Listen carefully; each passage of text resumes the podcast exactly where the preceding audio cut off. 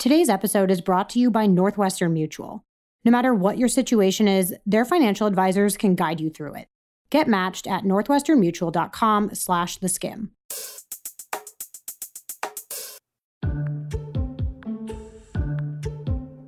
Welcome to Skimm This. Today we're bringing you the last of three special episodes, where we're talking personal finance and the pandemic. Over the last couple of weeks, we've been talking about how the coronavirus has been affecting all our wallets, and how it's possible to stay on track financially. I'm a big believer in aligning your money with your values. That's Nicole Stokes, a financial advisor with Northwestern Mutual. She's going to be talking to Kim Wheeler Poitvien, a counselor trying to figure out how to plan for now and her long term future. I saw myself like in five years having pretty much maybe five to 10 clinicians owning a building and then running it. So I'm now looking at what can I do that's virtual that I don't have as much that I, am not going to lose everything. Today, we're going to be chatting about self employment, childcare, and even retirement. And while all of that might sound intimidating, maybe we just need to ask for help. A few years ago, Kim Wheeler Poitvien started her own business.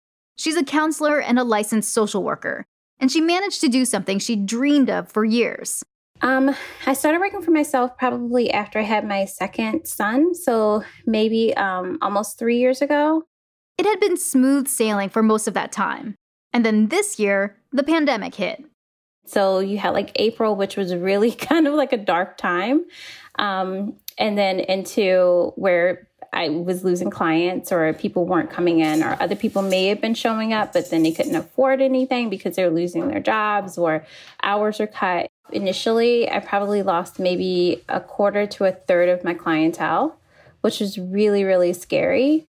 Not exactly scary, but definitely a disruption was that Kim now had to hold on to her remaining clients while working from home. We all know home offices are a lot more home and not a lot of office. That was the reason that a few years ago, Kim invested in an office as a workspace for her therapy practice. It's really for me as a therapist, like I am the tool, I'm the instrument. So I have to be okay and be attuned so that I can do good work. And having a separate space wasn't just a benefit to Kim, I set up an office that was for me. Like the bonus is that my clients love it and they feel great there. But the pandemic meant back to the home office. And Kim found, while working from home, it wasn't so easy to do that good work when home was also her kids' school. Mommy, mommy, mommy, mommy, mommy, mommy. And that made her miss being back in her office. For Kim and her clients, a real office had a real benefit. So it's a lot different that it's quiet There's no one like running around. Um, there are no children running overhead or screaming or random sounds or sudden silence that you're like, what's going on? Safe to say, Kim missed the Zen like peace and quiet of having an office that wasn't in her house. And making matters worse, on top of having to pay someone to look after her kids while she was working remotely, Kim's empty office was still costing her, even though she wasn't meeting clients in person anymore. It was those things that I didn't even think about. Um, a lot of like subscriptions I do that would be office based. I just decided the other week to look through and really like kind of call them. Kim was able to make some cuts. She canceled her internet and some subscriptions to digital services for her office.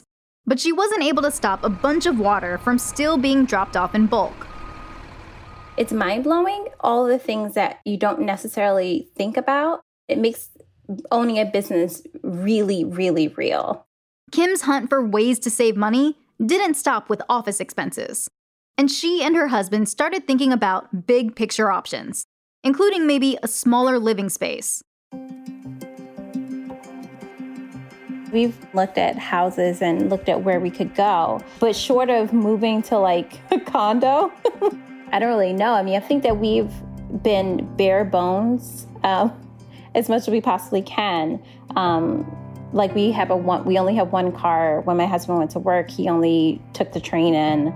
Like we narrowed down our expenses so much um, so that I could do my business. After a few months, Kim and her husband found they had made all the cuts they could. They even figured out a way to get their work done with the kids around, even if it meant brewing coffee at midnight. It felt like it was back to newborn years. like we didn't really sleep. We didn't, you know, really, um, if we had to get work done, it was like in the middle of the night. At times, Kim wasn't sure exactly what she needed to do to make this balancing act work. But she wasn't about to give up. Real talk. We're all feeling a financial squeeze these days, and we're all wondering what's my next step? Good news Northwestern Mutual Financial Advisors can show you.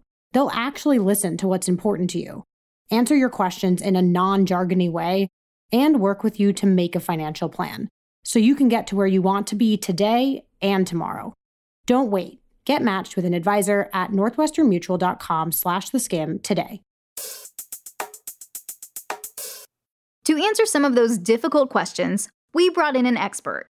Okay, so we're about to introduce Nicole, a financial advisor with Northwestern Mutual. She's been listening the whole time that we've been talking to Kim. Hi. you might remember Nicole Stokes from last week's episode. She answered questions about going back to school and planning to start your own business. This week, we have a whole new series of challenges that we want her to help with. Nicole, did anything jump out to you about what Kim just shared with us? It's just a really tough time for a lot of us. We have to be flexible. We're having to pivot. That is not easy for most humans. Being an employee means having a salary, but being self employed, well, that means you set your own hourly rates.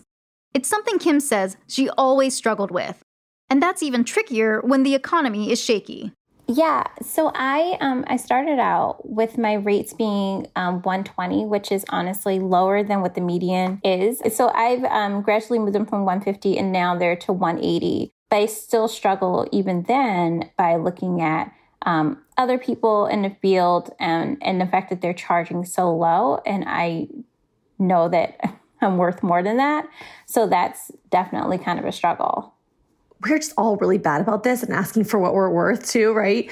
Um, but you do. It sounds like you did the right things. I mean, I always tell my clients who are kind of in the same boat um, is to look at the data uh, in terms of the market around you and what is the average or going rate or what sets you apart.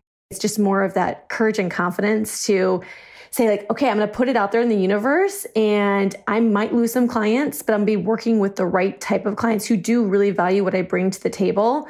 It's just having the courage and confidence to know that the right clients will come to you. So far, so good. Do your research and know your worth. That sounds like solid advice for all of us. But before we dive into some of the questions that other skimmers had for Nicole, we have a quick reminder for you. Even if you think what you're going through sounds exactly like Kim's, you should always seek advice from a financial advisor who's familiar with the nuts and bolts of your personal situation before you make any big decisions. So, Nicole, Kim has had to adjust both at work and at home. We've heard the same thing from a lot of working moms. What's your advice to them? I would say, uh, just to all the moms out there, you know, just like the airline pilots say to put the mask on yourself before putting it on someone else really making sure that we do a good job of taking care of our own selves. In general, just establishing um, good routines for the family, um, looking again at your expenses to see what you could cut, both personally and professionally. I know that for me, because everything's shut down, we're saving tons of money on things like after school activities or their extracurriculars or even gas. Like I'm driving tons less and I'm not chauffeuring, you know, three little ones to all of their fun things, right? So where are you naturally cutting cutting down or cutting back from already? Where can you continue to do so? So, there might be a lot of areas where you can make cuts. But one thing that's difficult to plan for is unexpected medical bills. That's a challenge for a lot of people. According to the CDC, 60% of Americans have a chronic health condition of some form, including Kim and her son, who both have asthma. So if you're in that 60% like Kim, what can you do? Yeah, um, having a chronic illness myself, I totally get you. Um, so outside of just again having a really good health insurance plan and having that cash cushion that we really always encourage our clients to have, there is a really good tool called an HSA, which is a health savings account. It's really tax efficient um, way of saving for health expenses. Um, it's something that again rolls year over year. So if you didn't use it this year, it's going to be there for the future years and whenever you might need it. Earlier, Kim said that she and her husband had thought about moving. Their kids are currently in private school, but if the family moved, maybe they could enroll them in public school as another way to save money. I'm a big believer in aligning your money with your values. So you might really value education for your children, right? And so that might be the front runner of why you would choose to move because you'll save money on tuition costs and they'll get really great public education, right?